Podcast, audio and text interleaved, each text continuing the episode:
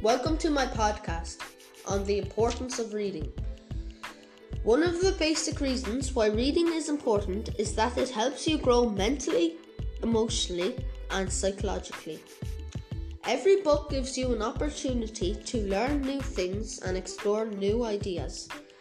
Reading books increases your knowledge and makes you smarter.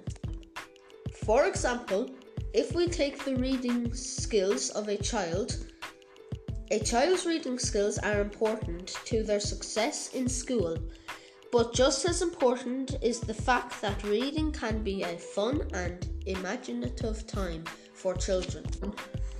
Studies show that reading for pleasure makes a big difference to children's educational performance.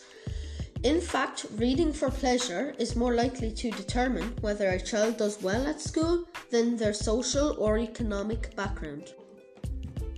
Just to finish, I recommend that you try read one book every month to keep your imagination active and to improve your results in school. Thank you for listening.